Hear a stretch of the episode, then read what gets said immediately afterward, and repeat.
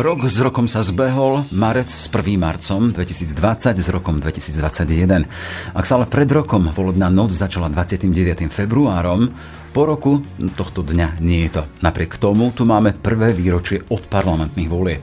Ak sa vtedy hovorilo a písalo o Matovičovi, ktorý všetkých a najmä Fica volebne zvalcoval, dnes tu máme rovnakého Igora Matoviča, ktorého valcuje pandémia, opúšťajú ho voliči, kritizujú koaliční partnery a v opozícii mu rastie stále hlasnejší vyzývateľ v osobe Ficovho náhradníka, expremiéra Petra Pellegriniho.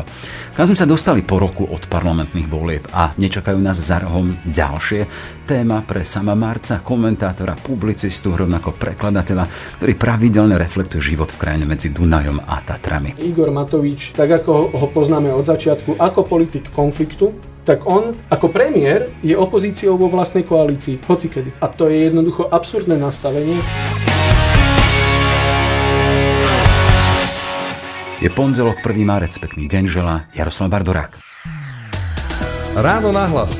Ranný podcast z pravodajského portálu Aktuality.sk Ešte teraz teda, Samo Marec, vítaj v Rán nahlas. Ďakujem veľmi pekne za pozvanie, teším sa, ako sa porozprávame. Sa tiež teším, že máme ten prvý marcový podcast a rovno s Marcom. Tá tvoja voľba je aj preto, že my sme v podstate prežili tu v noc toho 29. februára, ktorý tento rok nie je, ale predsa pred rokom bol do toho 1. marca spolu. My sme sledovali výsledky toho spočítavania a ako sa vlastne prejaví tá voľba aj nohami vo volebných číslach. Zostal ti z tých chvíľ aspoň taký ten nejaký základný pocit? Úplne základný pocit je, že je to jedna z posledných spoločenských udalostí, ktoré som teda pred koronou absolvoval ale myslím si, že vtedy sme všetci cítili, myslím si, že málo kto z nás si uvedomoval, lebo mali sme tie parlamentné voľby, to bola hlavná téma, málo kto si uvedomoval, že teda ide nejaká nákaza od niekiaľ. To bola ďaleko v Číne vtedy. Aspoň teda mediálne, ja neviem, to, ak sa to podávalo, no? Neviem, či už nebola náhodou v Taliansku, ale v každom prípade to sme si mysleli, že to je ešte, a pritom o nejakých 6 dní už to reálne prepuklo.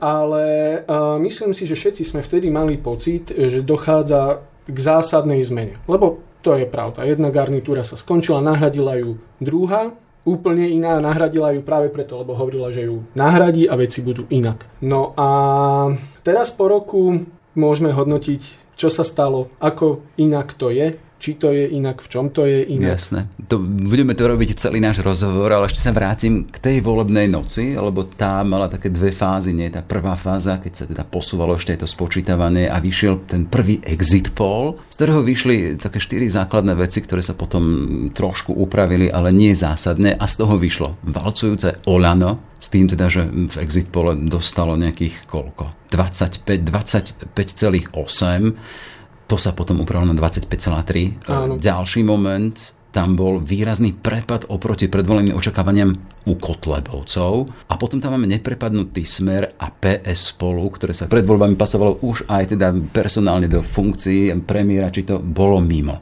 Ako si to vtedy prežíval? Poviem to verejne, že ja teda nestavkujem tak klasicky, ale rád stavkujem na voľby, lebo tam si človek môže staviť na niektoré veci, ktoré sú v podstate isté a, potom môže si staviť na niečo, čo si myslí, že by sa mohlo stať. Hej, to nie je futbal, kde jeden hráč náhodou urobí chybu a, a dopadne to inak, tam je to vždy výsledok nejakých trendov. A ja som si ešte niekedy na jeseň stavil, že smer voľby nevyhrá, čo bolo také na váškach, ale ja som to pokladal za samozrejme, že to sa teda stane. No a v krátko pred voľbami už bolo jasné teda, že to bude. Čiže, že tam nejaké peniaze e, na tom získam, tak ja som si potom... Získal si? Uh, no, no získal som, lebo vyhralo to Olano. Tak ja som si potom dovolil ešte staviť na dve veci, lebo som si povedal, tam, tam bol kurz asi 3 ku 1, teda mal som tam dvojnásobok voľný, tak som si povedal, ešte si môžem staviť na dve veci. Uh, stavil som si na to, že sa nedostane do parlamentu KDH, čím som si bol v zásade istý a stavil som si na to, že sa do parlamentu nedostane progresívne Slovensko, lebo som to považoval za nie pravdepodobnú, ale reálnu možnosť, že sa to môže stať, že si to jednoducho viem predstaviť. Mm-hmm. A to aj napriek tomu, lebo si pamätám, myslím, tie momenty, keď boli už teda aj mediálne známe tie, no nie hádky, ale tie výmeny, kto bude premiér, kto bude čo, to práve medzi, medzi líderami PS spolu. Ja som mal jednoducho pocit, že nejaké to takéto momentum, ako mm-hmm. hovorí Laco Borbeli, ten pocit, že sa nabalujeme a má to zmysel, e, že to pri PS spolu v dostatočnej miere, vlastne v žiadnej miere nenastalo. Vlastne všetko delili to, ich tam stotinky teda. Uh, áno, uh, delili ich tam stotinky, to, že prečo sa to stalo, to už asi je zbytočné riešiť, ale že celé to momentum a nielen možno voličov progresívneho Slovenska a spolu, ale aj pri KDH a pri ostatných stranách, že to všetko vysal Igor Matovič, tak som si povedal, že takto by to mohlo dopadnúť, ale na druhej strane nemá zmysel sa tváriť, že to nebol šok. Hej? Lebo myslím si, že to naozaj každý očakával, že či už s 9 alebo s 12 percentami už asi vyššie sa to čakať nedalo, ale že to jednoducho s prehľadom dajú, tak to bolo veľké prekvapenie. Ja mám stále v pamäti fotku kolegu nášho Davida Ištoka práve z tej volebnej noci, keď už bolo jasné, teda, že PS spolu je mimo a tam na schodoch kde boli lídry PSPOL a z toho sa dalo vyslovene krájať a ten smutok a taká tragédia. Tragédia, áno. áno. Uh, lebo mm, bez ohľadu na nejaké politické sympatie si myslím, že sa seriózne snažili, nastolili nejaký program, ktorý dával zmysel, mali to pokryté odborníkmi a odborníčkami, ktorí tomu rozumejú. A v zásade doplatili na to, že napríklad na rozdiel od Igora Matoviča k tomu pristupovali poctivo a stanovili si tú hranicu tých 7%, aj keď nemuseli. Ja si pamätám ten moment, keď myslím, že už neskoro v tú noc, možno o druhej alebo o pol tretej, Dag Daniš, ktorý sedel vedľa mňa, ktorý povedal, a vtedy PS bolo možno 700% pod hranicou zvoliteľnosti, povedal, že ja by som toto zloženie parlamentu už považoval za definitívne. A mne vtedy zrazu nejak tak došlo, že no tak to asi takto bude. A to je také, vieš, že samozrejme, človek má nejaké preferencie, ale môžeš si potom povedať, no tak aspoň som vyhral peniaze. Vidíš, tak ty si vyhral peniaze. Slovensko vyhralo do vienka to, čo sa počas toho roka potom stalo. Chcem sa len spýtať, e, ten náraz a to valcovanie, ako sme nazvali Matovičovho Olano v tú volebnú noc, tých vyše 25%. To bol v podstate taký ten finish. Pamätáme si, že ešte dva mesiace predtým sa do tej roli nie pasovali Kotlebovci, ale ich pasovali vyslovene volebné prieskumy. A bola vážna debata, či tejto krajine môžu vládnuť fašisti. Ja sa priznám... Čo sa stalo za tie dva mesiace, január, február, že sa to takýmto spôsobom otočilo a vieme, že v tú volebnú noc potom Kotlebovci získali nejakých 8%. Ja sa priznám, že aj ja som napísal určite jeden alebo dva články, kde dá sa povedať, že som byl na poplach, že nie, že by sa to išlo stať, ale že opäť, že je to reálna možnosť teda, že Kotlebovci vyhrajú voľby. Prečo sa to nestalo? Ja si myslím, že základný dôvod je jednoducho ten, e, že Kotlebovci na to osobnostne, ľudský, kvalitatívne, odborne nemajú, inými slovami. Dostatočný počet ľudí prehľadol to, že oni sú v zásade hlúpi. To som práve chcel povedať, teda, že volia ľudia, ak ty hovoríš, že na to nemajú, to jednoducho vycítili a vyčítali voliči. Ja, ja si myslím, že to je podobný prípad ako pri Andrejovi Dankovi v tomto zmysle, že v istom bode jednoducho tým aj potenciálnym sympatizantom dôjde, že, že ten človek je v podstate prázdny. A naozaj e, Igorovi Matovičovi trošku prijali aj okolnosti e, okolo toho, čo sa dialo s Jarom Naďom, že naozaj to celé chytil on a on to stelesnil lepšie, pretože nech je aký je, e, tak nie je taký agresívny a taký vulgárny a v zásade primitívny ako Kotlebovci. A tým pádom dokázal navnadiť oveľa, oveľa väčšie ľudí, aj, aj z radou napríklad, hej, voličov Kotlebovcov, lebo keď si voličov Kotlebovcov predstavíme ako jednu uniformnú bandu, ktorá chce návrat fašizmu, tak to nie je pravda. Uh, oni ich volia z mnohých dôvodov. A jeden z dôvodov bol radikálna nespokojnosť s vládou Roberta Fica. A mnohých z nich on dokázal k sebe pritiahnuť. Dostal vtedy, schytal veľmi veľkú mieru kritiky za to, že vtedy sa konali mítingy a protesty a protesty proti protestom. A on, on schytal veľkú mieru kritiky za to, že to ako keby odmietol odsúdiť lebo on hovoril, že ja som ochotný sa baviť aj s týmito voličmi a z jeho strany to bola cieľená stratégia, že áno, aj ich chcem oslovať. A on nakoniec oslovil, no nie úplne každého, ale, ale z každej strany naozaj veľmi veľký počet ľudí a, a priťahol ich k sebe. A hovoríš teraz o O Igorovi Matovičovi. Matovičovi, tak. Hej, e, potom tam máme ešte, keď sme ešte stále v tej volebnej noci, e, samotný smer. Vieme, že tie voľby, tie boli akýmsi takým deklarovaním toho, že už ich máme dosť, lebo predsa predchádzalo tomu ten rok 21. február 2018, e, smrť a vražda Jana Kuciaka a snubinca Martiny.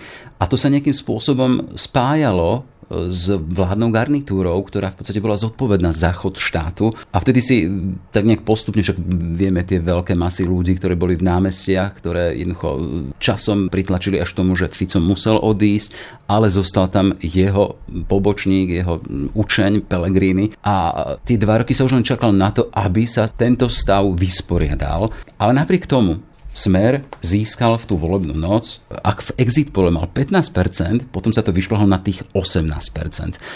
To bolo dosť vysoké, podľa to očakávaní. bolo vyššie, ako sa vo všeobecnosti očakávalo, pričom ja si úplne nedovolím odhadnúť mieru nejako exaktne, ale myslím si, že veľký vplyv na to malo taká tá habaďúra, čo sa tam v tom parlamente udiala na poslednom zasadnutí a, a vlastne urobili čistý populistický krok presne zameraný na ešte nejaké odrobinky voličov, aby ich, aby ich nejakým Spomínaš spôsobom... dôchodky, 13. dôchodky. Áno, 13. dôchodky, ku ktorým teda výraznou mierou prispeli tedajšie ešte poslanci okolo Lubomíra Galka tým, že to bolo také veľmi mhm. zvláštne, ale v zásade kvôli ním sa vôbec o tom rokovalo a dalo sa to schváliť. A myslím si, že to nakoniec v najväčšej miere prispelo k tomu, že teda prekročili tie očakávania. To bolo vtedy, teda pred rokom, poďme skok, robme strih a poďme do týchto dní. A tu citujem, táto krajina zúfalo potrebuje vedenie a nemá ho. Nie je ním Igor Matovič, nie je ním Richard Sulík, Veronika Remišová nie je. No a Borisovi Kolárovi by sme nedali riadiť ani dopravné ihrisko, zvyšok ešte horšie. Poznávaš svoj text? No, nemôžem sa vyviniť, Jasné. áno. Tvoj opis toho stavu tej našej krajiny pod Tatrami, to je hlavný a zásadný e, problém v tej prekernej situácii zovretia covidom a jeho pandémiou, to, že nemá vedenie? No formálne vedenie má samozrejme. E, niekto je na čele vlády, je to Igor Matovič. Ale myslím si, že po roku, a je to extrémne, to treba povedať, je to extrémne, extrémne ťažká situácia. Nikto by sa v nej nechcel ocitnúť, nikto by nechcel viesť túto krajinu v tejto situácii a to najlepšie, čo sa vám môže stať, je to, čo sa stalo Petrovi Pellegrini, že je v opozícii a tu, tu z opozície to len tak mávate a hovoríte, ako by ste to robili inak a v zásade to nemusíte nejako dokazovať. To je veľmi pohodlná situácia, lebo ja absolútne beriem to, že z nejakého politického hľadiska aj zo spoločenského v podstate ten boj s covidom sa nedá vyhrať to treba pretrpieť s čo najmenšími škodami. Ale druhým e, dýchom treba povedať to, že a ja by som to dokonca personalizoval, že konkrétne Igor Matovič nám celú túto situáciu mimoriadne komplikuje. Mimoriadne nám ju komplikuje tým, čo si spomenul v tom článku. A síce, mhm. a, a síce tým, že je líder No niekedy je, niekedy nie je. Už nikto ani nezráta, koľkokrát zobral tú koronu do rúk, koľkokrát ju z tých rúk pustil väčšinou po miere nejakej veľkej kritiky. Koľkokrát to potom zase zobral naspäť, koľkokrát sa stiahol a povedal, vy to vybavte medzi sebou, potom zase vyskočil a zase niečo úplne zmenil. Uh, jednoducho tá riadenie krajiny z jeho pozície, on nevystupuje ako štátnik, on neprináša pokoj. To, že je to premenlivé, s tým sa dá žiť, pretože to naozaj vieme, hej, že situácia sa mení, treba na ňu reagovať, ale čo sa týka nejakých uh, politických ťahov, tak tie jeho sú populistické, sú nesystémové a hlavne, hlavne Igor Matovič, tak ako ho poznáme od začiatku, ako politik konfliktu, tak on ako premiér je opozíciou vo vlastnej koalícii, hocikedy. A to je jednoducho absurdné nastavenie, ktoré napríklad môže potom viesť aj k poklesu jeho popularity, ale určite do veľkej miery spôsobuje, áno, mhm. spôsobuje to, ako sa ľudia cítia, ako sa správajú, aká je atmosféra v krajine a komu potom rastú a komu klesajú preferencie. Ja len chcem dať takúto protiotázku tohto Igora Matoviča si ale zvolili ľudia. On dostal sa do tej svojej pozície práve z vôle voličov. A ja si pamätám na tú volebnú noc, keď si povedal, že on sa nezmení. To znamená, že ľudia ho vtedy neprekukli alebo ho nepoznali? Niektorí ho možno prekukli, niektorým to možno nevadilo, ale tá agenda bola iná. A to im zase, ako ja nemám rád, keď sa ľudia rozhodujú na základe jedného hesla, čo v tomto prípade urobili, hej, že ja porazím toho Fica mm-hmm. a zatvorke pozatváram ich. Ja si myslím, že politika je komplikovanejšia a, a že takéto hesla nestačia. Ale to treba povedať, že jeho ľudia zvolili, aby v úvodzovkách urobil poriadok, poviem to tak všeobecne. A to on do istej miery, alebo čoraz viac čelných predstaviteľov minulých mocenských štruktúr, policie a tak ďalej sa nachádza vo väzbe. Ja by som nepovedal, že je to čisto jeho zásluha, lebo veď oficiálne ani by nemala byť, policia a súdy konajú samostatne, ale takisto by som nepovedal, že to nie je jeho zásluha. Ja si myslím, že pravda je niekde uprostred a síce v tom, že nastala aj spoločenská atmosféra, kedy tá policia a tie súdy cítia, že má zmysel konať. A, a to je do istej miery jeho zásluha. Hej. A s týmto ho ľudia zvolili. A oni ho nezvolili, aby bojoval s koronou, lebo tu sme vtedy nebrali do úvahy. Lenže bohužiaľ práve v takejto extrémnej situácii, ktorá extrémne objektívna je, vychádzajú najavo všetky jeho osobnostné nedostatky, o ktorých si myslím, že aj tak by sme sa dozvedeli. Aj tak by tá vláda bola, teda Igor Matovič by bol v neustálom konflikte stále s niekým, ale možno by to nebolo až do takej miery. To znamená, tým problémom bola práve tá zmena agendy. Zmenila sa agenda. Z tých videí, ešte sa môžeme kľudne vrátiť e, pred voľby, tak tam dominovali tie jeho videá. Napríklad to video skan, kde sme mali videli veľkú vilu Jana Počiatka, bývalého ex-ministra za smer. To jednoducho valcovalo či sociálne siete, či videa tomu asi získalo. Prišla korona, ktorú on nevie uchopiť. Takto to v zásade je, ale ja si myslím, že práve no, Obviňovať ľudí je, je také nepríjemné, ale ja si myslím, a to je veľmi moje želanie, že ľudia musia trošku rozmýšľať tak aj za roh, že naozaj sa nechať ovládnuť tým jedným heslom na konci, ktorého je vykričník, alebo jedným videom, pretože za otázkou, čo chceme, hej, alebo čo nám ten politik slubuje, sú potom otázky, ako to urobí, kto to urobí, ako to bude vyzerať. A vlastne e, na mnohé tieto otázky Igor Matovič e, nikdy veľmi neposkytoval odpovede, lebo tu sa ho nikto nepýtal, lebo veď on predsa porazí Fica. A do istej miery, a myslím si, že do veľkej miery, teraz doplácame aj na to, že mnohé pozície zastávajú ľudia, ktorí to určite myslia dobre a sú dobrí ľudia akurát na to odborne, manažersky nemajú kapacity. A to sa ukazuje ako veľký problém. Dobrý človek Marek Krajčí, minister zdravotníctva. Ja proti nemu, osobne proti nemu nič nemám. Ja nepochybujem, že je to naozaj dobrý človek. Akurát e, sa z neho stal nesvojprávny minister, ktorý ale z nejakého dôvodu vlastne napriek tomu za nič nemôže. Hej. Je podľa teba reálna šanca, že táto vláda Igora Matoviča prejde nejakou reorganizáciou? Nehovorím o zemetrasení, ale predsa len nejakými personálnymi výmenami? že k tomu pristúpi Matovič alebo nie. To bude o tom až, že budia Nehovoríme asi ani Alebo o takých, iný. Nehovoríme asi ani o takých populistických gestách, ako predviedol Richard Sulik, že tak teda, keď to nikto nechce, tak ja budem minister zdravotníctva. Tak bude mať ďalší rezort vo svojej strane. To som nad tým krútil hlavou naozaj veľmi, že teda, že čo si myslíš, že čo bude nasledovať. No, asi ti povedia, že sa to nedá. Ty si mu to neuveril, hej? Teda tu jeho že, že on sa obetuje. Pretože to okrem e, nejakej, dajme tomu, akože funkčnej logiky, to musí mať aj politickú logiku. A tá politická logika je taká, že dominantná vládna strana prepustí menšej vládnej strane jedno svoje ministerstvo, lebo to ten predseda tej menšej strany povedal, že teda on to zoberie a to tak nefunguje. A myslím si, že to Richard Sulik úplne od začiatku vedel. To je jednoducho nepriechodný nápad. A urobil to iba ako gesto ku svojim voličom, že aha, no tak zase mi to ten Matovič odmietol. To je také lacné. Lacné, ktoré ale naháňa napríklad čísla. Olano Igora Matoviča už nie je najsilnejšou vládnou stranou, je ním práve Sulíková SAS. To je do istej miery fascinujúce. Čiže ty vidíš za tým myslím politický kalkul. Samozrejme. A zároveň, keď sa na to tak pozrieme... S prívlastkom cynicky? Je, populisticky, no. A, ale keď sa na to tak pozrieme, podľa mňa tá situácia v tejto koalícii je zaujímavá aj tým, že tam naozaj každý je v opozícii voči vlastnej koalícii. Igor Matovič úplne náhodne, Richard Sulik dlhodobo, dlhodobo má námietky. Niektoré sú veľmi správne, niektoré sú správne povedzme menej, niektoré sú vyložené populistické a na tom zbiera percenta. Ale teda vláda robí nejaké kroky a v zásade každý je proti. tak, je to, tak je to taká zaujímavá situácia. Myslím si, že čo sa týka nejakých zmien, tak k ním bude musieť dôjsť. Čo neznamená, že k ním aj dôjde, pretože stále je jasné, že Igor Matovič tam má v celej tej koalícii dominantnú pozíciu, pretože ju má dominantnú v Olano, lebo Olano je on. Yeah. A presvedčili sme sa, že teda nielen na udržanie tejto pozície, ale v zásade pri akejkoľvek otázke on je ochotný reagovať e, osobne, konfliktne, populisticky, neférovo. Jednoducho, že on sa neštíti nič. Veď to je naša dlhodobá skúsenosť. Hm?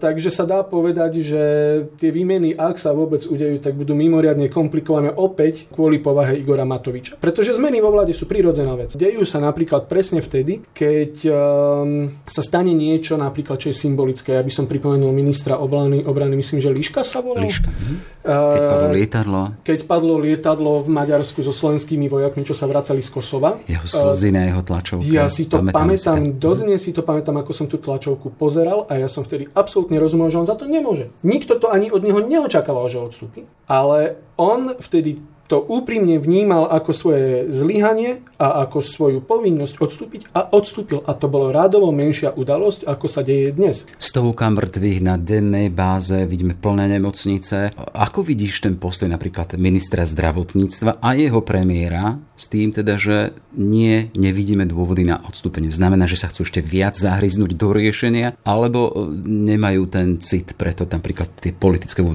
slzy.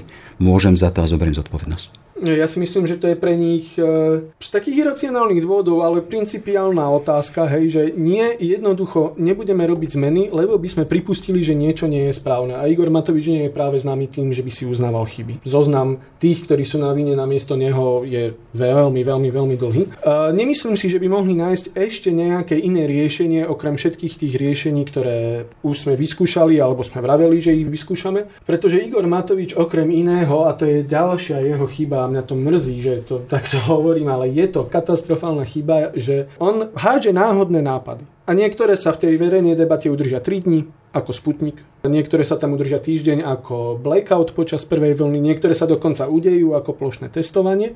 A teraz aktuálne v čase, keď nahrávame zasada, alebo posledné dva dní zasada, ale s vedcami. I tak. Mhm.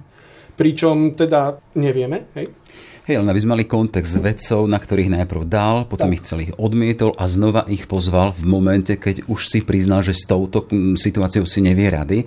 My máme nejaké také vyslen kulárne informácie, čo sa tam dohodlo a čo sa nedohodlo. A len pre zaujímavosť, lebo teda nahrávame v piatok popoludní, možno to už do pondelka ráno bude známe, ale dohodli sa na tom teda, že žiadny lockdown, údajne žiadny lockdown, tvrdý, ale najtvrdším opatrením má byť zatvorené školy, čiže by sa opäť mm. zatvorili školy a zrušilo by sa kopec výnimiek. Mm. To sú také mm. tie základné informácie. S tým ale, že sa v koalícii a opozícii, že naprieč politickým spektrom hľadá konsenzus na to, aby sa na to pódium, kde to odprezentujú, postavili všetci mm, lídry, mm, či koaliční, či opoziční a za nimi by stáli samotní vedci. Takže to je aktuálne to bojové pole, na ktorom sa robí. Uvidíme, či budeme vidieť výsledok do času nášho vysielania alebo nie. A tu sa chcem spýtať, je toto riešenie, lebo teda sme stále v tom, krajinu najviac tlačí tá kritická situácia s covidom, pandémiou, vidíme prichádzať ďalšie správy znepokojúce o ďalších mutáciách a ľudia, ktorí sú už v tom kritickom položení, pracujú z domu, nechodia väčšinou do školy, deti majú to dištančné vzdelávanie, sme izolovaní. Je táto vláda zárukou toho, že to porieši? A tým... To mlčanie znamená, že rozmýšľam. Uh-huh. A... Nie. Nie, lebo keď sa pozrieš teraz von, tak lockdown nie je. Sú plné cesty, sú plné ulice, plné električky sú, a ja to teraz tým ľuďom už ani dokonca nevyčítam. Ja už tomu do istej miery aj rozumiem, jednak preto, že dobre, dlho to trvá, nedá sa úplne takto žiť. E, ľudia, ktorí prišli o živobytie, nedostali nič a kladú si otázku, že a teraz, aký to má celý zmysel, aké to má celé zmysel. Ale v každom prípade, keď vláda niečo zavedie, tak potom má na to aparát a má povinnosť to aj vynúcovať. A táto vláda e, nevynútila nič. Na poslednej tlačovke premiér povedal, že ľudí je veľa, policajtov málo. Lenže takto to, takto to nemá vyzerať. Ja nie som e, fanúšik nejakej prehnanej represie, ja nechcem policajný štát. Ale policajtov som nestretol. Mm-hmm nevravím, že behám po vonku, ale tak dvakrát do týždňa mám nejaké pracovné stretnutie. My sme mali aktuálny rozhovor s ministrom vnútra, s pánom Mikulcom, ktorý povedal teda, že do najbližších dní policia bude pracovať na tom, aby bolo viac vidno, aby viac kontrolovala, aby opatrenia, ktoré štát nariadi, aby boli aj dodržiavané a bude to aj vyžadovať. To, Takže... je, to je po dvoch mesiacoch lockdownu výborný nápad, tak to poviem. Ale jednoducho, keď to okrešeme nejako na kosť, tak si myslím, že táto vláda v zložení, v ktorom je, s tým modom operandy, s ktorým funguje, za tých komunikačných a rôznych osobnostných podmienok, ktoré tam vládnu, nie je schopná túto situáciu zásadne zlepšiť. No a čo bude riešením? Lebo vieme, že na obzore je tu téma, nehovorím veľká, ale téma akéhosi referenda na skrátenie volebného obdobia. Referendum, ktorý mal byť občianské a apolitické, sú za ním však hlas či smer SD toto vidíš ako reálnu cestu? Uh, nie, ja nevidím riešenie. Takto. Čo sa týka tej korony, opäť keď to nejako zjednoduším, riešenie je vydržať a prežiť to. Hotovo. Čo so sebou z môjho pohľadu prináša možno úzkostlivé alebo teda pozorné dbanie na nie len čo je zakázané, čo sa nesmie, ale takisto ako na vlastné zdravie. To znamená ne, nevystavovať sa nadmerne nejakému zbytočnému riziku, pretože jednoducho ja nechcem ochorieť. Jasne, že ľudia buďte múdri, dodržiavajte ROR, dodržiavajte jednoducho príkazy, ktoré že tu sú Ja naozaj mhm. viem, že to je ťažké. E, posledné týždne mi čoraz viac ľudí, ktorí boli takí aj obrnení, mi už hovoria, že ale ja už naozaj nevládzem. Ja viem ale to je mhm. taká tá občianská rovina. Pretože asi na tú vládu sa úplne nemôžeme spoliehať. Ja si pamätám, ešte niekedy začiatkom januára dosiahli sme teda tisíc mŕtvych. To sa ešte o tom písalo. A teraz nám tých tisíc mŕtvych v zásade pribúda každých 9-10 dní. No už sme na, nad 6 tisíc. No. no a čo sa týka tej politickej roviny, nepochybujem o tom, že tie podpisy sa im podarí vyzbierať. Neviem, či to referendum bude, pretože neviem to zhodnotiť, ale počul som aj také hlasy a relatívne kvalifikované, že je možné, že to je vôbec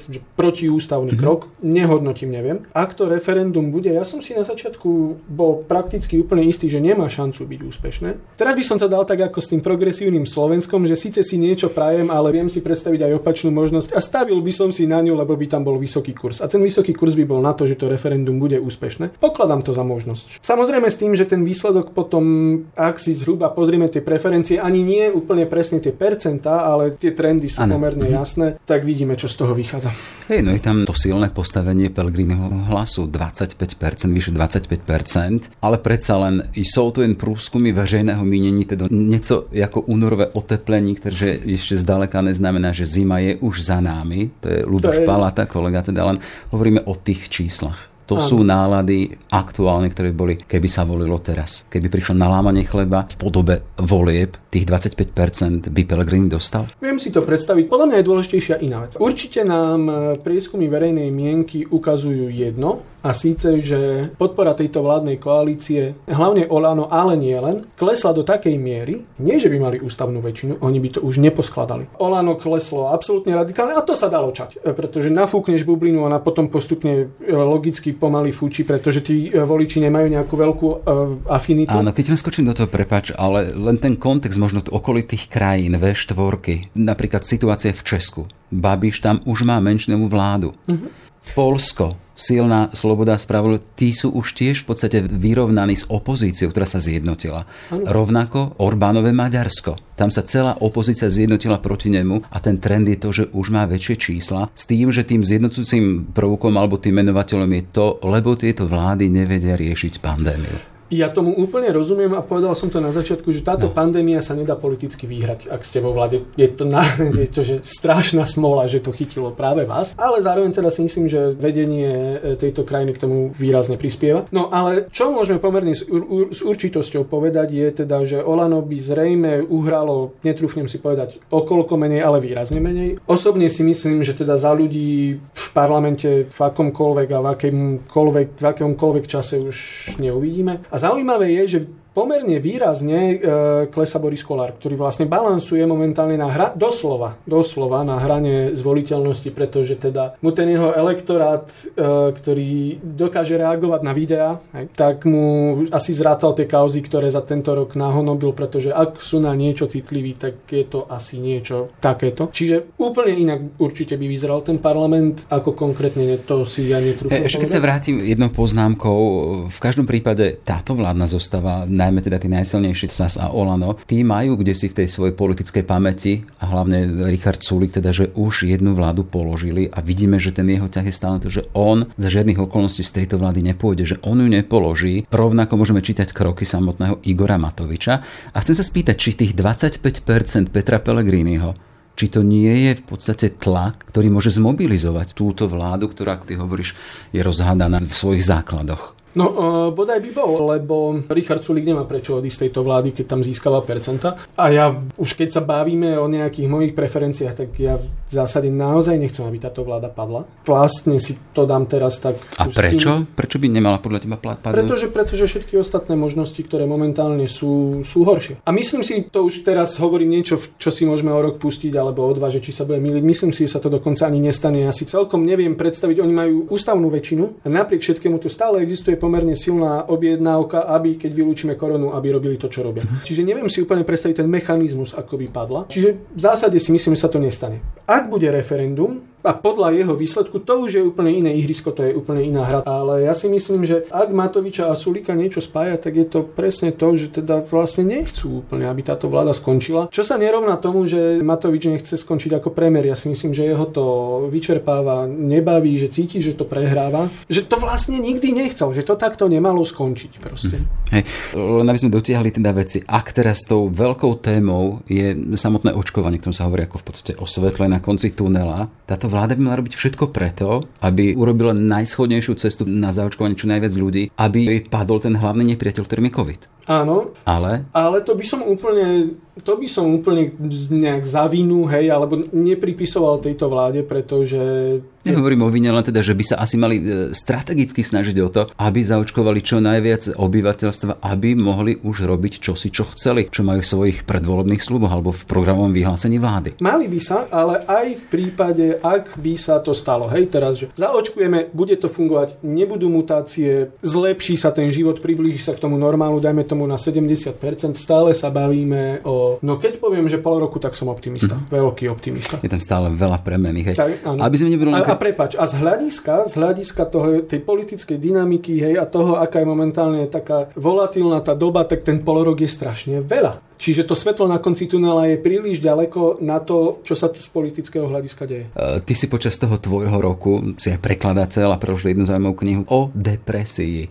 Chcem sa spýtať, že či na teba ten rok, ktorý máme za sebou, ten politický rok, nespôsoboval depresiu? To sa človek sa obrní a zároveň pre mňa ako publicistu je to výborné, pretože je o čom písať. V zásade stačí zobrať to, čo sa stalo, chronologicky to za sebou napísať a, a máš hotový článok, pretože je to natoľko absurdné, že to úplne stačí. Ale myslím si, že mnohí ľudia, a teraz hovorím o tej politickej rovine, hej, že pri tom sledovaní politiky sa ocitli v takej polohe hnevu kombinovanej s bezmocnosťou. Mm-hmm. Sú nejaké momenty tohto roka, ktoré teba a národ vyvádzajú aj z pocitov depresie? Vidíš tam? To závisí od toho, ako dopadnú slovenskí hokejisti na majstrovstvách sveta. Nie. Ak budú. Uh, ak budú. Uh, ak sa nezrušia, tak. Mm, ja neviem, akurát mám, mám v hlave taký text, ktorý som ešte nezverejnil o tom, že kde hľadať nejakú útechu. A ja viem, že to neplatí pre každého, že sú naozaj ľudia, ktorí sú v Čiže oveľa, aspoň oveľa. hlavnú myšlienku? Tá hlavná myšlienka je, že má človek teda príležitosť trošku sa ako keby upokojiť, e, stíšiť a, a zároveň ja viem, že sa to nedá, lebo tí ľudia sú, sú čoraz napätejší, ale je pomerne jasné, že ako keby to také potešenie alebo zdroj energie nikde zvonku nepríde. On nepríde z politiky, nepríde z kým kín, koncertov, divadiel. Sú pozatvárané. Sú pozatvárané. Ani z tých e, výletov nevíde, nepríde, lebo to tak cítime, že no však ideme sa prejsť, ale nie je to tá skutočná sloboda. Tie dovolenky veľmi nebudú. Som zvedavý, čo máš dojdeš na. Čiže ja si myslím, že tým jediným riešením je naozaj e, nejaké hľadanie vo svojom vnútri takej síly a, a možno upevňovanie rodinných vzťahov. Inak to si myslím. Lebo... Zaujímavý fakt je teda, že sa zvyšuje pôrodnosť. Už, už sa odražajú čísla v tom teda, že a včera som ten čítal, pandemický že nie. nie áno? Takže to si nedovolím posúdiť, ale ja na, pravím, uh-huh. vychádzam z vlastnej skúsenosti. Počas prvej vlny som bol v Tatrách s rodičmi 6 týždňov, teraz počas Vianočných sviatkov 7 týždňov, čo teda pravdepodobne vlastne sa už nezopakuje, lebo sa nemá prečo. A myslím si, že to bolo super že to je jeden z pozitívnych prvkov. Jednoznačne. Keď tam dám na vyváženie len teda to zamrežané bolo aspoň vo vyšetrovacej väzbe najvyššie poschodie polície, oligarchovia viacerí, ktorí si už vyskúšali aj chuť pút, Vieme, že v poslednej dobe už chodia na výsluchy aj najvyšší politici. Sú stíhaní niektorí z politických špičiek. To je čosi pozitívne, čo Samozrejme. môže vyviesť depresie. Samozrejme, to je tak povediac výborné, teraz bez ohľadu na politické preferencie, ale ak je koho za čo potrestať, tak výborne, poďme to urobiť. Akurát si myslím, že teda dôvody prudkého poklesu popularity tejto vlády a vôbec tej pomerne zlej spoločenskej atmosféry sú niekde úplne inde a toto nestačí na nejaký zásadný nejaký obrad. A hlavne s pohľadom na to, že tá pandémia sa úplne tak skoro neskončí. Čiže myslím si, že je to výborné, akurát je to opäť iné ihrisko. Čiže keď tu budeme sedieť o rok napríklad, budeme ešte hovoriť o výročí tejto vlády, alebo budeme už riešiť čosi ďalšie? Mm, o druhom môžeme, výročí? Ak ma o rok pozvieš, môžeme si to porovnať, ale ak by som mal povedať, že buď áno, alebo nie, ja by som povedal, že áno. Dobre, toľko teda samomarec, prekladateľ, pozorný pozorovateľ politického života u nás. A čo ešte? A Slavkovského štítu. A Slavkovského štítu sú uh, Jedna z vecí, to ešte, áno, doplním, jedna z vecí, ktorú mi korona priniesla, je teda to, že keď som sa ocitol tam počas prvej vlny v Tatrách, tak dlhej chvíle som začal z okna fotografovať Slavkovský štít a odvtedy uh, každý deň jedna fotka vzniká a práve teraz o niekoľko dní to bude rok, takže ešte aj to mi korona prinieslo. Všetko dobre ti prajem, ďakujem, že si prišiel tu, že sme mohli spolu hodnotiť rok tejto vládnej koalície. Ďakujem za pozvanie, ďakujem všetkým, ktorí to počúvali, dávajte si pozor, ostaňte zdraví a držte sa. A choďte do svojho vnútra. A choďte domov. choďte domov, dobre, ďakujem veľmi pekne. Ráno nahlas. Ranný podcast z pravodajského portálu Aktuality.sk. Sme v závere. Aj tento podcast vznikol vďaka vašej podpore, o ktorú sa uchádzame naďalej. Kvalitnú žurnalistiku portálu Aktuality.sk môžete podporiť už sumou 99 centov na týždeň v službe Aktuality Plus. Pekný deň želá Jaroslav Barborák. Všetky podcasty z pravodajského portálu Aktuality.sk nájdete na Spotify a v ďalších podcastových aplikáciách.